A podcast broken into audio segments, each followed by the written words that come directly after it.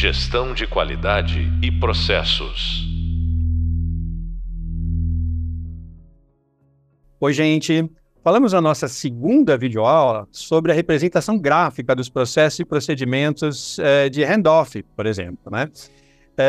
Eu sou o professor Júlio Freitas e hoje nós vamos falar sobre as ações, sistemas e ferramentas na cadeia de valores dos processos, no contexto das representações gráficas desses processos. Para falar junto, né, comigo e para vocês também, eu convidei o professor e empresário Guilherme Freitas, que tem aí uma longa trajetória, né, não só no mercado, mas também investigações e estudos sobre esse tema que tanto nos encanta, que é o design de processos. E eu gostaria que o Guilherme fizesse, desde já, uma breve apresentação e conta para gente, Guilherme, quem é você na fila do pão aí? Oi, Júlio, tudo bem? Muito obrigado pelo convite aqui para poder participar desse podcast. É sempre muito bom falar de processos, né? E não é à toa que a gente chama o que a gente faz de design de processos, né? Porque a gente junta toda essa prática, essa análise, esse trabalho que é bastante pragmático dos processos a tudo que o design tem de bom e tem de contribuição para as dinâmicas operacionais, né? Então, quando a gente fala de visualização das informações, de representação gráfica dos processos, é muito bom ter a perninha do design caminhando junto com a gente quando a gente trata das representações e quando a gente trata de tornar visível aquilo que para muita gente é só praticado, né, mas que não é visto. Eu tenho uma experiência de um pouco mais de uma década atuando nesse mercado e sempre acompanhado do design, portanto, esse tema em especial ele me é muito caro. Eu tenho bastante carinho pelo assunto de representação gráfica e acho que posso trazer contribuições, principalmente nas provocações aqui nessa nossa conversa de hoje. Muito bem, então fica aqui desde já, né, o meu agradecimento pela sua disponibilidade de tempo e dividir com a gente todo esse conhecimento e experiência. Como de costume, eu vou fazer uma introdução temática, né, explorar alguns pontos, e aí, Guilherme, nós vamos para a abertura, né, da sua fala, que nesse podcast aqui eu fiz 4 perguntinhas que são aí o esteio, né, daquilo que você vai trazer e explorar com a gente a partir do conteúdo e do tema do nosso podcast. Então vamos lá. Ok, vamos lá então, né? É conhecido por todo o mercado de gestão por processos que um processo, para ser estabelecido adequadamente como tal e sobretudo vir a fazer parte do ativo intelectual da organização, precisa ser devidamente representado, armazenado, regularmente atualizado nos meios definidos e disponíveis pela empresa. Aqui uma coisa interessante, né? Existe uma linguagem universal de representação gráfica dos processos, que o professor Guilherme vai explorar mais adiante, mas é muito comum cada empresa, cada instituição, ou além de usar essa linguagem universal, lançar mão de outras linguagens gráficas complementares, menos técnicas, e existem empresas também que desprezam a linguagem universal e fazem as suas representações a partir do repertório de cada profissional que ficou incumbido, né, de levantar esses processos e representá-los graficamente. Seguindo aqui, como falamos, né, de um mercado extremamente grande e complexo, né, e que tem nos processos o seu melhor meio de execução das tarefas, entendemos que, como dito, né, anteriormente, a representação gráfica dos processos configuram um dos principais ativos da organização. Olha que coisa interessante a afirmação que eu estou fazendo. Representação gráfica dos processos configuram um dos principais ativos da organização. Também aqui fica uma provocaçãozinha para vocês refletirem, né? Por que que o professor aqui está chamando a representação gráfica de processo de ativo das organizações, né? Contudo, o que se observa na prática é um universo considerável de empresas que deixam os processos sob a tutela exclusiva de um profissional, geralmente o mais antigo do setor, né? E este executa, pelo acúmulo da prática que ao longo do tempo, né, proporcionou o seu exclusivo aperfeiçoamento, ou seja, não necessariamente este mais antigo profissional que executa aquela tarefa, a executa a partir de uma representação gráfica, mas sim do seu repertório, do seu aprendizado que está nele. Qual que é o desafio aqui, né? É que sempre, né, que as empresas se sustentam ou endossam, né, a partir dessa conduta na gestão dos processos, tornam-se reféns da expertise e permanência desse único profissional para a correta execução daquele processo. O que significa que o dia que esse profissional aposentar, mudar de empresa ou mesmo for desligado, o conhecimento vai com ele, né? E você não tem sequer um material, uma documentação para capacitar um novo profissional. Muito bem, seguindo aqui, a linguagem convencionada para o registro gráfico, né, dos processos é o BPMN, Business Process Management Notation. A partir dessa linguagem, executada com adequadas, né, abordagens técnicas, usos exclusivos de simbologia que são peculiares dessa linguagem, várias ferramentas digitais podem ser desenvolvidas e auxiliam muito, né, na construção dos mapas e processos que atuam sobre esse tipo de representação. Então, assim, eu tenho uma linguagem universal, BPMN, e eu tenho no mercado várias ferramentas que me permitem fazer uso dessa linguagem para representar graficamente os meus processos. Assim sendo, entendemos que o conhecimento é mais do que um ativo para a empresa. Olha que coisa interessante. É talvez o seu maior patrimônio e, por essa condição, precisa ser coletado, documentado, disponibilizado, utilizado e atualizado constantemente, né? Parece incrível, mas essa palavrinha atualização, quando não acontece, pode gerar sérias dificuldades, né? Inclusive ferir a excelência, né, dos entregáveis da organização, porque se eu tenho um corpo de profissionais novos, recém-chegados na empresa, e a documentação não está atualizada, ele vai receber essa documentação e vai praticar o que está descrito na documentação, mas porque não está atualizada, vai gerar não conformidades nos entregáveis.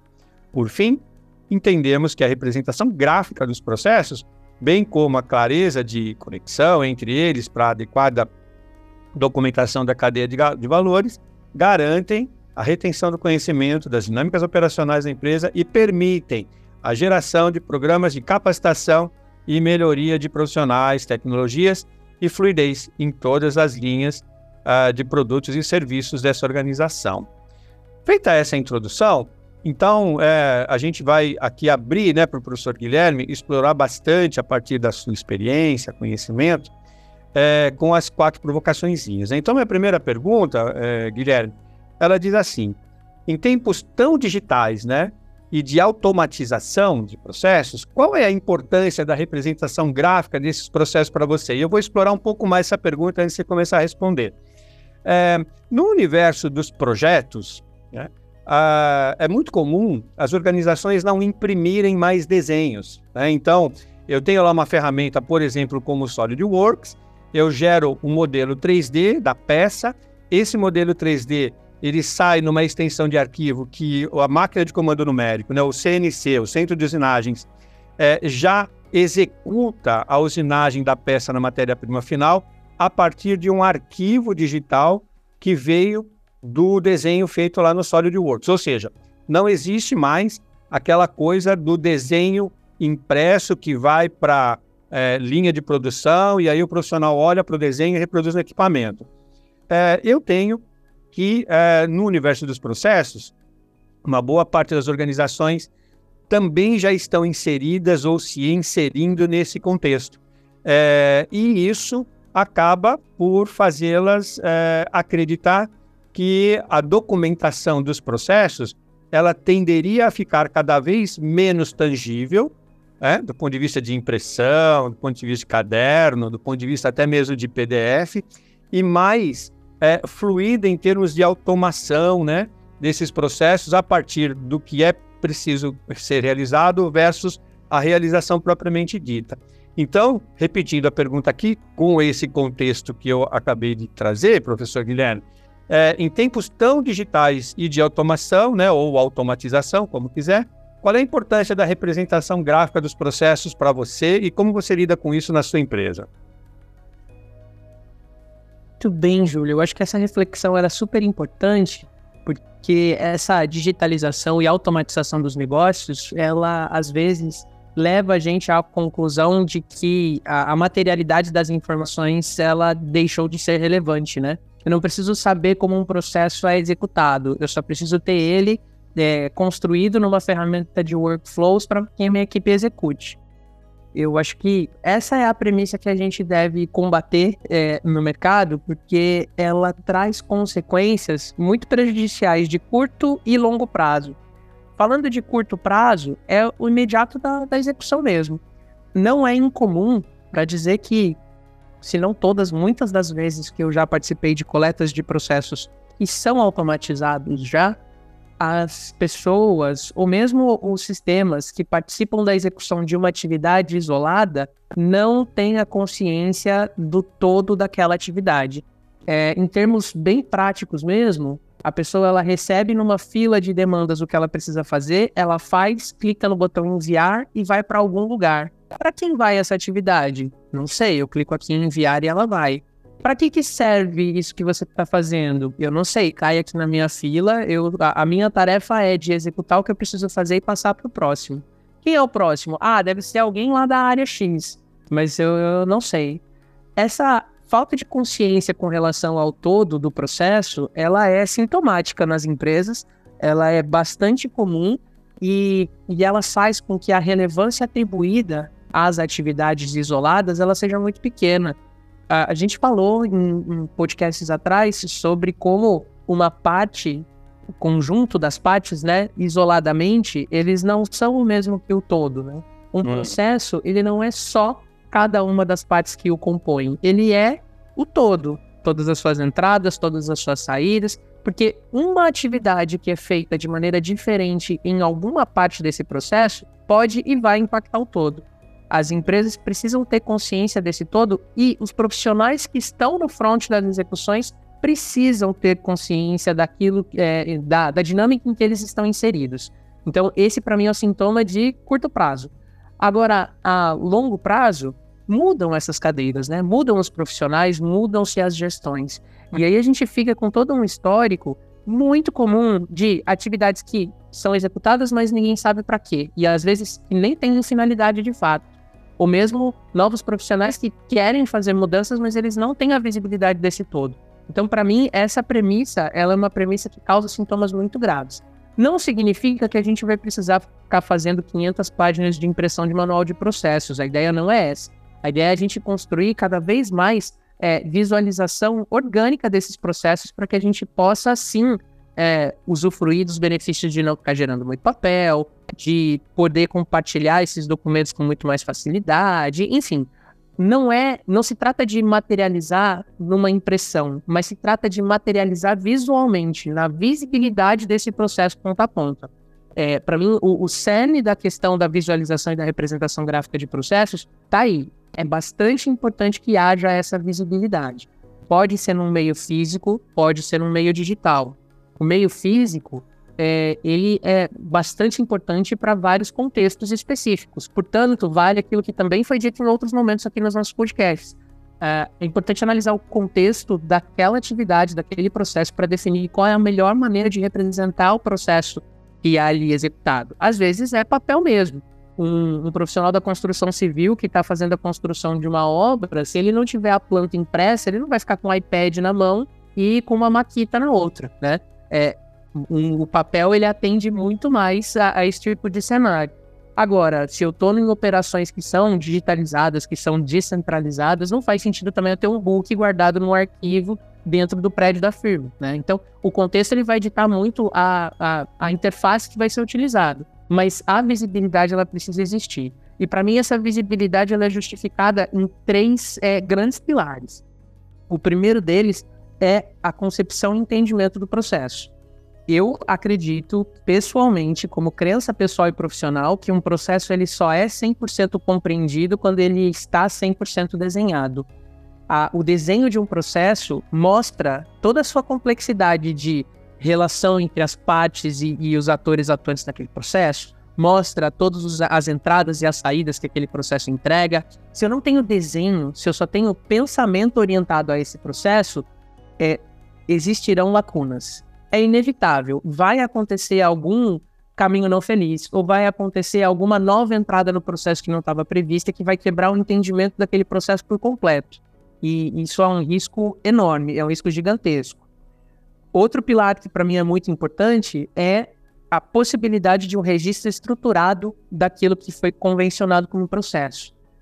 Isso está muito alinhado ao que você colocou, Júlio, dos profissionais que mudam de cadeiras, que vão embora por qualquer motivo que seja. As atividades, elas não podem ir junto com ele. Então, uma vez que eu tenho processos representados graficamente, eu tenho a capacidade de compartilhar o entendimento desses processos, de registrar e formalizar esse entendimento. Então, é essencial que eles estejam registrados graficamente para que isso possa ser possível. E, cada vez mais, quando a gente fala dessa digitalização e automatização dos negócios, a representação gráfica dos processos, ela é um meio para automatização mais eficiente desses processos. Desses mesmos processos. Tanto quando a documentação do processo contribui para que o time de desenvolvimento possa ter um entendimento pleno dos requisitos que precisam ser construídos na automação, quanto em plataformas, por exemplo, de BPMS, de RPAs, que usam do desenho dos processos como subsídio para desenvolvimento no-code, low-code, que é aquele desenvolvimento em que você não precisa ser um desenvolvedor para você colocar uma aplicação, uma ferramenta, um robô de pé. Você consegue colocar... representando graficamente um fluxo de negócio, um desenho de processo, você consegue fazer com que o robô ou o workflow apresente comportamentos específicos. É literalmente você desenhar, clicar num botão de executar e sair formulário, sair passo a passo de status de um workflow, sair disparo de e-mail automatizado. Hoje a gente tem tecnologia já para isso. Então, não apenas... o desenho é muito bom para a gente gerar compreensão, registro e formalização, mas cada vez mais o desenho tem sido usado como ferramenta de construção de tecnologias com menor esforço, com mais velocidade, mais tempo e com a garantia de que o requisito de negócio do processo, ou seja, o comportamento que o processo precisava ter, está atendido, porque a tecnologia vai refletir exatamente aquilo que está desenhado, a partir dessas convenções, dessas linguagens que você citou, Júlio. Então, esses três pilares para mim, eu poder entender um processo, eu poder registrar um processo para gerações futuras e eu poder automatizar a partir do desenho de um processo, justificam muito a importância desse conhecimento técnico para o profissional de processos e dessa abordagem de representação gráfica para as empresas que, de alguma forma, executam processos, que spoiler para todo mundo, são todas, né? Não existe uma empresa sequer que não tenha nenhum processo ativo sendo executado. Maravilha. Muito bem, eu acho que a sua colocação e explanação, ela, de fato, ela traz um olhar de mercado mesmo, né? Com relação à importância, né, dessa documentação dos processos para compreensão na totalidade, né? Então, independente de haver aí uma atividade digital, automatizada, em algum momento, alguém que não participou, inclusive, da construção dessa automatização, pode ser demandado a explicar, a até mesmo fazer uma avaliação, né, da cadeia de valores dos processos como um todo, e não tendo essa documentação, jamais vai conseguir, né? Muito bom isso tudo. Eu partiria agora para a nossa segunda pergunta aqui, Guilherme, que com certeza você vai contribuir bastante para os nossos alunos aqui do curso, né? Quais as ferramentas que você utiliza, né, na Flux, a sua empresa de soluções de processos, para fazer o registro gráfico desses processos para os clientes de vocês, para os processos de vocês mesmos? Quais as ferramentas que você conhece, quais que você utiliza e quais que você recomenda sobre esse assunto, registro gráfico dos processos, por favor? Legal. Como tudo que a gente vem falando sobre processos até aqui, é bastante importante que se considere o contexto que a empresa está inserida para poder definir essas ferramentas também, né? A empresa, ela usa toda uma suíte de aplicações e dentro dessa suíte de aplicações existe uma ferramenta de desenho de processos. Não há problema em usar uma ferramenta como essa. É importante que a gente aproveite os recursos que estão disponíveis, né? Eu parto do princípio de que alguma sempre vai ser melhor do que nenhuma.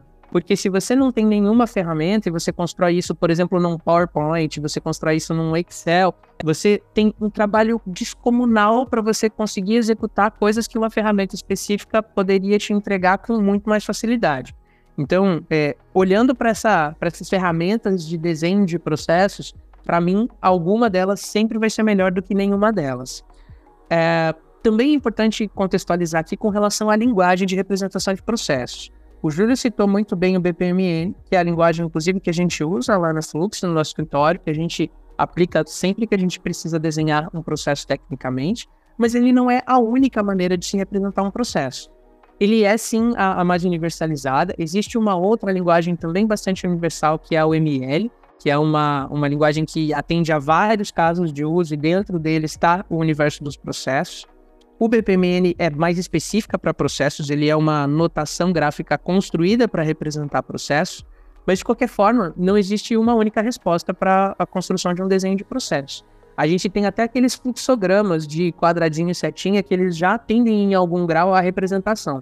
Vale aqui de novo aquela mesma máxima, é melhor você desenhar alguma coisa do que você não desenhar nada. Então, se você não tiver um conhecimento técnico específico em BPMN, bota no papel do jeito que você sabe, só para ficar no papel. E aí papel digital ou físico, né? Bota na tela, no papel, mas bota na sua frente para você tirar aquilo que está abstraído como pensamento e botar isso num desenho para que seja enxergado por você e pelos outros. Dito tudo isso, falando de BPMN, a gente tem alguns players no mercado que são grandes players. Entre eles a gente tem o Visio, que é a ferramenta da Microsoft de desenho, incluindo desenho de processos. Ele é uma possibilidade, não é a que a gente usa, mas ele é uma possibilidade bastante comum.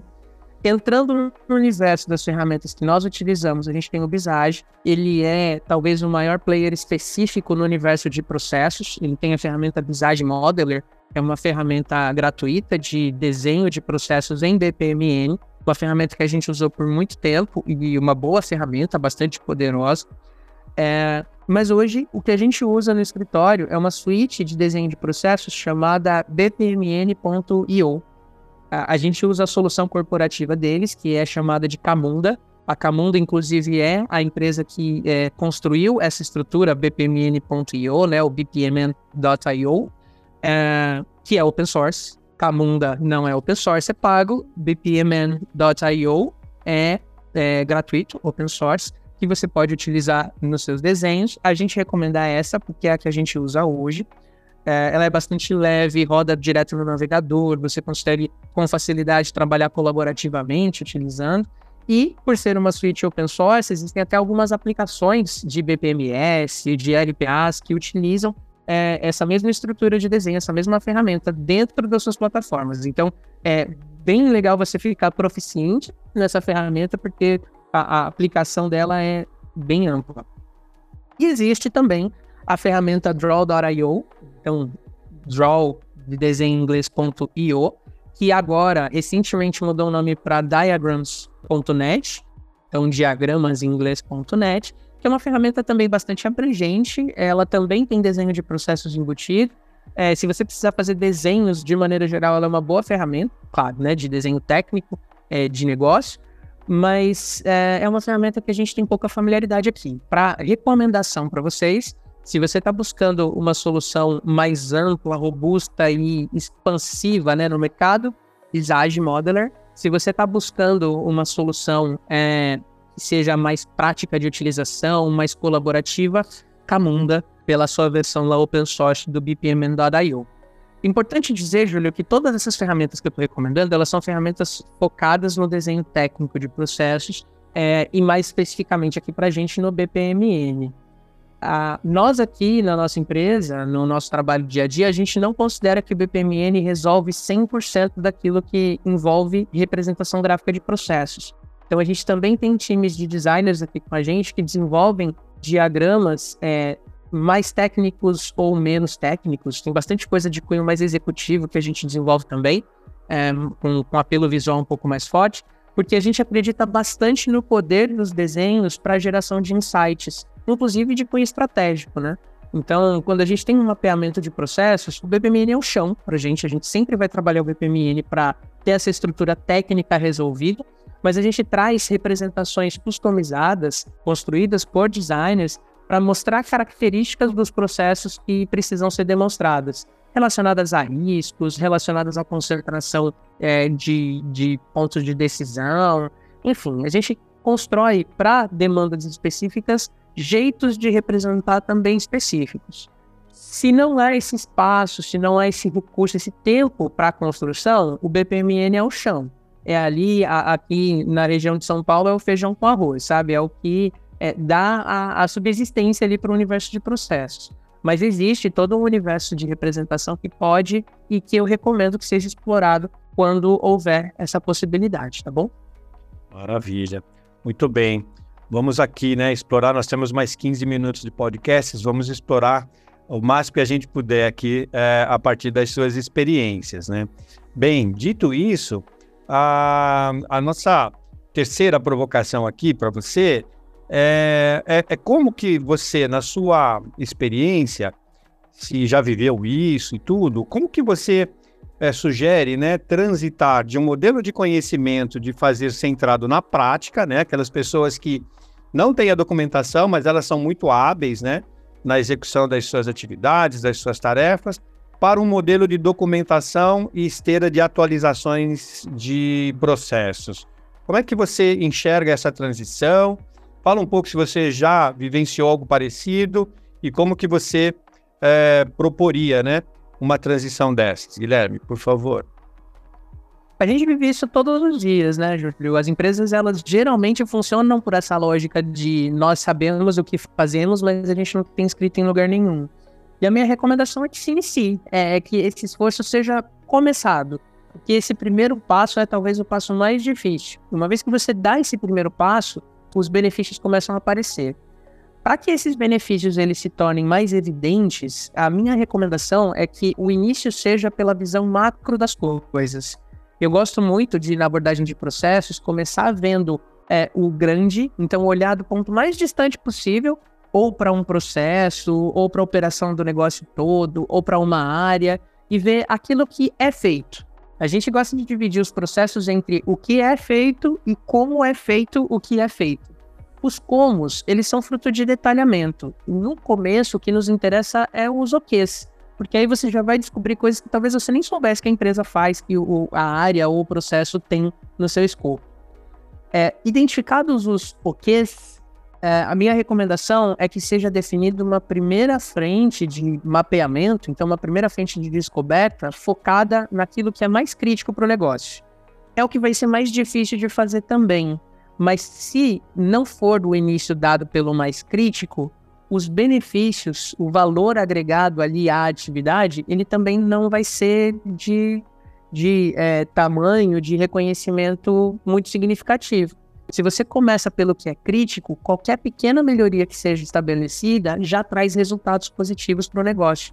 Então, a minha recomendação é que se inicie a ação de mapeamento por aquilo que que dói mais, por aquilo que vocês identificam a necessidade de mudança. E aí, uma vez que for iniciada uma frente de mapeamento, a minha recomendação é que seja iniciada uma frente paralela, diferente de atualização e governança daquilo que é mapeado. De um lado, eu estou fazendo entrevistas de captação e estou fazendo desenho de processos. De outro, eu estou definindo quais serão as práticas regulares de atualização, aonde que eu vou armazenar esses documentos, como que eu vou distribuir esse conhecimento. Assim que o primeiro processo estiver mapeado, ele entra nessa trilha de governança e de atualização. Outros processos serão mapeados, mas é importante que essa lógica de governança já esteja estabelecida desde o início. E também as suas ferramentas e práticas. Porque é muito comum nas empresas uma frente dessa ser iniciada, trazer um valor pontual muito bem-vindo e aí virar documento de gaveta e nunca mais ser revisitado. Então, essas duas frentes elas precisam caminhar em conjunto. E a última recomendação que eu tenho é que fiquemos atentos às atividades que elas não são core do negócio, que são atividades de suporte, mas que nem por isso elas são menos críticas. A gente tem um histórico com um dos nossos clientes que tinha uma questão jurídica que precisava ser resolvida, estava longe de ser core business da empresa, mas um incidente envolvendo essa frente jurídica podia colocar em xeque toda a operação do negócio. E aí eu estou falando de uma questão jurídica não de problemas com a lei, mas uma questão jurídica de trato dos processos mesmo. Várias ações entravam e eles não conseguiam, por falta de braço, por falta de tecnologia, lidar com essas ações, dar o encaminhamento correto para isso, o atendimento correto, e por vezes eles perdiam prazos, por vezes eles perdiam causas indevidamente. Então, essa atenção para aquilo que é suporte também é uma recomendação que eu acho bastante importante. Maravilha, muito bem. Muito ampla, inclusive, né? A sua visão a partir das experiências que vocês vivenciam, né, na empresa. Muito. Vamos aqui para a quarta e última, né, pergunta, Guilherme, que é assim, a gente sabe que as empresas, se não a totalidade, uma boa parte delas, né, sobretudo a partir de médio até grande porte, elas precisam de certificações de qualidade. Então, a indústria de produtos, né, de objetos, são certificações de qualidade relacionadas à manufatura. E a gente tem a indústria de serviços também, né? Cada uma dessas indústrias tem lá as suas respectivas certificações, as conhecidas certificações ISO, com todas as suas, né, categorias, numerações. E o pessoal da saúde, por exemplo, tem as acreditadoras, não é? Seja a indústria de objetos, seja a indústria de serviços ou o universo da saúde com as suas acreditadoras, todas essas atividades profissionais, elas demandam registro gráfico de processo. Então, a pergunta, que é uma documentação extensa, né? A pergunta aqui é assim, na sua experiência, né? Nesses anos todos que você tem vivido nesse universo, você acredita que existe um papel positivo das certificadoras de qualidade para gerar, fomentar o registro gráfico dos processos? Ou não? Ou isso é só uma visão, como você costuma mesmo colocar, né? Ideal para um ambiente ideal, para usuários ideais. Como é que você vê isso na prática? As certificadoras, elas concorrem positivamente para gerar uma cultura de registro gráfico dos processos? Conta aí para a gente, por favor. Eu entendo, Júlio, que elas contribuem muito para fomentar essa cultura nas empresas, porque elas trazem, inclusive, como requisito. Mas tem havido um movimento das certificadoras que eu acho bastante interessante nas suas últimas revisões, de menos preocupação com uma definição de forma e mais preocupação com a atribuição de relevância dessa documentação. Então, as certificadoras, elas estão menos entregando templates de instrução de trabalho, procedimento, POP, fechados, que você precisa cumprir daquele jeito, e elas estão mais inserindo a representação dos processos, inclusive gráfica, como um requisito de estabelecimento do negócio mesmo. Me parece que as certificadoras, elas estão trabalhando em consonância aqui com a gente nessa leitura de que o jeito que você representa, ele tem muito mais a ver com o contexto da sua operação do que com um jeito certo ou errado de representar. Mas elas partem da premissa de que representar é necessário. Isso não é discutível, né? Por todas essas características que a gente falou. Então, na minha leitura, o papel das certificadoras, ele está muito forte em fomentar a relevância dessas documentações, inclusive para atendimento àquilo que a certificadora exige, né? Não é à toa que a certificadora exige, mas o fato da certificadora exigir já traz relevância por si só como fato isolado. Para mim, eu considero como muito bom. Mas mais do que isso, elas têm endossado a importância de você olhar para o seu próprio negócio e definir por conta própria a forma de representação. Então, a gente tem visto as empresas que são certificadas tendo mais autonomia para construir as suas documentações da maneira que as atende, contanto que essa documentação exista. Então, eu acho que é um movimento bastante saudável de mercado que tem acontecido e que endossa tudo que a gente está trazendo aqui. Por si só, legal dar ênfase para isso.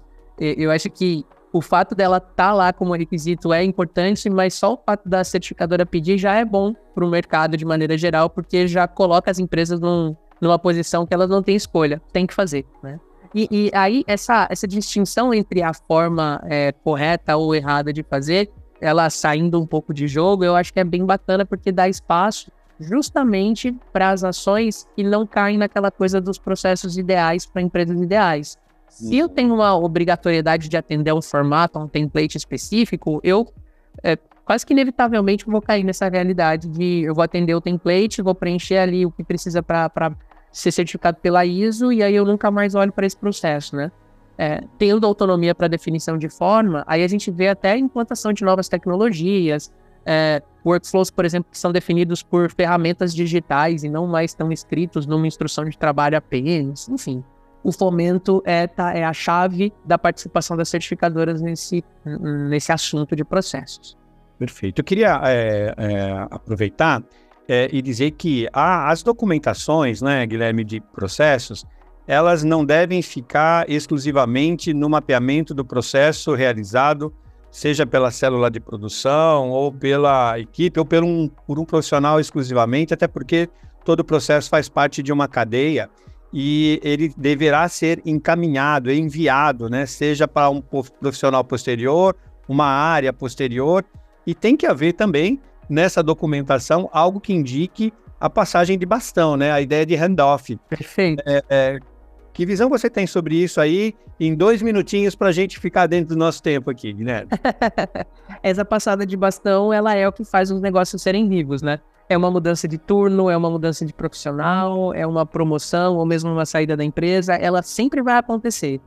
E dentro de um próprio processo, né? As atividades, elas sempre vão navegar por diferentes áreas, diferentes setores profissionais. Então, essa passada de bastão de um processo é a essência do dinamismo de um processo. As pessoas sempre vão se relacionar, inclusive entre empresas, né? Então, Júlio, acho que você fala muito bem com relação a esse tema do handoff, porque a gente tem sentido na nossa experiência que o momento de passada de bastão é talvez o ponto de maior dor que as empresas enfrentam. Porque eu sei muito bem o que eu faço, meu amigo sabe muito bem o que ele faz, meu colega ali de trabalho, mas quando a gente precisa entrar em contato, as coisas ficam mais difíceis. Então esse é um ponto de atenção bem importante mesmo. Muito bom.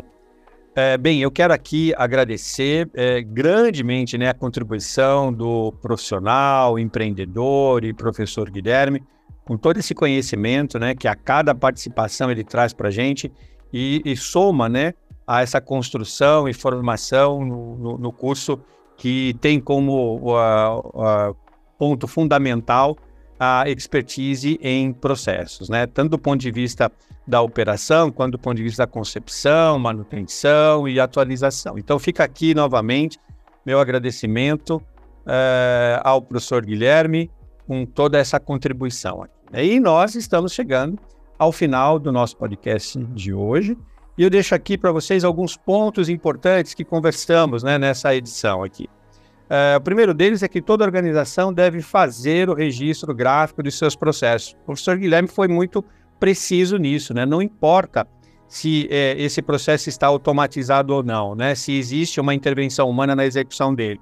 Alguém precisou mapeá-lo para poder gerar todo o processo de automatização. E lá na frente, né, se as pessoas mudam de cadeira, quem chegar e assumir essa nova cadeira vai precisar de uma documentação para entender por que o robô faz o que faz e como faz, né? Um outro ponto importante é que todo registro gráfico de processo deve revelar com clareza, né, em qual ou quais, né, outros processos terá continuidade, que foi o que a gente acabou de falar no finalzinho, né, da participação do Guilherme com relação ao handoff, e que é o terceiro e último ponto de relevância desse nosso podcast, né? Que toda continuidade de processo está vinculada a um princípio de passada de bastão, que o mercado chama de handoff, né? Que é o que dá, na fala do Guilherme, a continuidade para os processos e a configuração de uma cadeia de valores. Muito bem, você acabou de ouvir mais um podcast sobre ações, sistemas, ferramentas, a cadeia de valores dos processos, comigo, professor Júlio Freitas, e meu convidado especialíssimo aí, o professor Guilherme Freitas. Você poderá aprofundar seu conhecimento através do Hub Leitura e através das referências nele indicadas. E no próximo podcast a gente vai falar sobre as estratégias para um bom mapeamento da cadeia de valores. Mais uma vez, fica aqui o meu agradecimento para o professor Guilherme pelo seu tempo, dedicação, e a vocês todos por ouvirem e praticarem os conteúdos que a gente declina aqui nas nossas falas e conteúdos da disciplina. Te vejo no próximo podcast. Até lá!